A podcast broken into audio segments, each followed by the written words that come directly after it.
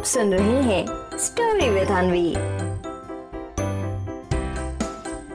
जब मोंटी बंदर ने कहा डू इट योर एक बार की बात है, ढोलकपुर जंगल में मोंटी बंदर से मिलने उसका एक दोस्त दूसरे जंगल से आया।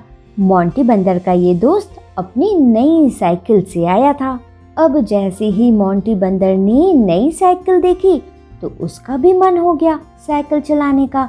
इसलिए मोंटी बंदर ने बड़े प्यार से अपने दोस्त से कहा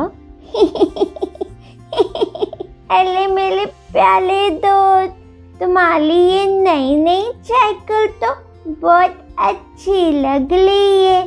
क्या तुम मुझे इसे चलाने दोगे? मेरा बहुत मन कर रहा है नई नई साइकिल चलाने का। दोगे तुम? मोंटी बंदर की ये बात सुनकर उसका दोस्त थोड़ी देर सोचता है। फिर मोंटी बंदर को वो अपनी साइकिल दे देता है। अब साइकिल मिलते ही मोंटी बंदर बहुत खुश हो जाता है और झट से साइकिल के ऊपर बैठता है और उसे चलाने लगता है। और फिर थोड़ी ही देर में मोंटी बंदर अपनी पूरी स्पीड के साथ साइकिल चलाता है। तभी रास्ते में मोंटी बंदर को चंपा लोमड़ी दिखाई देती है। चंपा लोमड़ी के दोनों हाथों में बहुत भारी सामान होता है। तभी मोंटी बंदर तेज़ी से चंपा लोमड़ी के सामने जाकर अपनी साइकिल रोकता है और उससे कहता है, और चंपा, ये देखो मेरी नई साइकिल। कैसी है? अच्छी है ना? तुम्हें पता है चंपा, मैं इसे बहुत तेज चला सकता हूँ। देखना है तुम्हें, अभी दिखाऊँ मैं तुम्हें तुम्हें कितनी तेज चला सकता हूँ। बोले चंपा।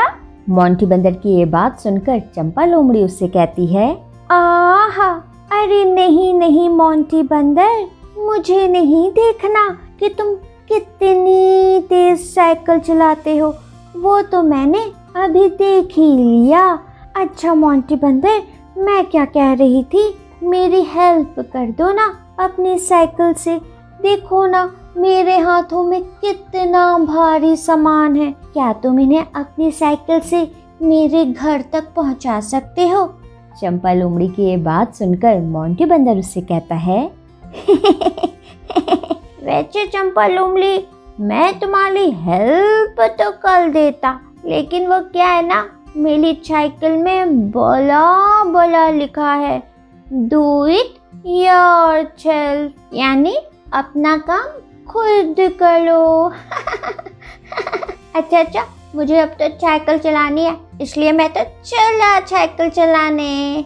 और ऐसा कहकर मोंटी बंदर खूब तेज़ी से साइकिल चलाते हुए वहाँ से जाने लगता है। और फिर मोंटी बंदर जैसे ही थोड़ा आगे बढ़ता है कि तभी मोंटी बंदर खुद को संभाल नहीं पाता और ज़ोर से नीचे गिर जाता है। मोंटी बंदर इतनी तेज गिरता है कि उसे बहुत चोट आती है और वो ज़ोर ज़ोर से रोने लगता है और रोते हुए कहता है, अरे, कोई तो आओ, मुझे उताओ। बहुत दर्द दे रहा है। कोई तो मेरी हेल्प करो अब मोंटी बंदर की ये आवाज़ सुनकर चंपा लुमड़ी जल्दी से उसके पास जाती है और देखती है कि मोंटी बंदर ज़ोर ज़ोर से रो रहा है। को देखकर कहती है, आहा, हाय हाय, ये क्या हुआ मोंटी बंदर? तुम तो साइकिल चलाते चलाते नीचे ही गिर गए। तुम भी ना मोंटी बंदर। चंपा लोमड़ी मोंटी बंदर से ये बोली रही थी कि तभी मोंटी बंदर उससे कहता है अरे चंपा चाली बात चलो। पहले मुझे ऊपर तो उठाओ। चंपा मेरी हेल्प करो। मुझे ऊपर उठाओ जल्दी से। बहुत चोट आई है। मोंटी बंदर की ये बात सुनकर चंपा लोमड़ी उससे कहती है आहा हाय हाय मोंटी बंदर। मैं तुम्हारी हेल्प तो करना चाहती हूँ लेकिन वो क्या है ना? तुम्हारी ही साइकिल में बड़ा बड़ा लिखा है डू इट योर सेल्फ, यानी अपना काम खुद करो।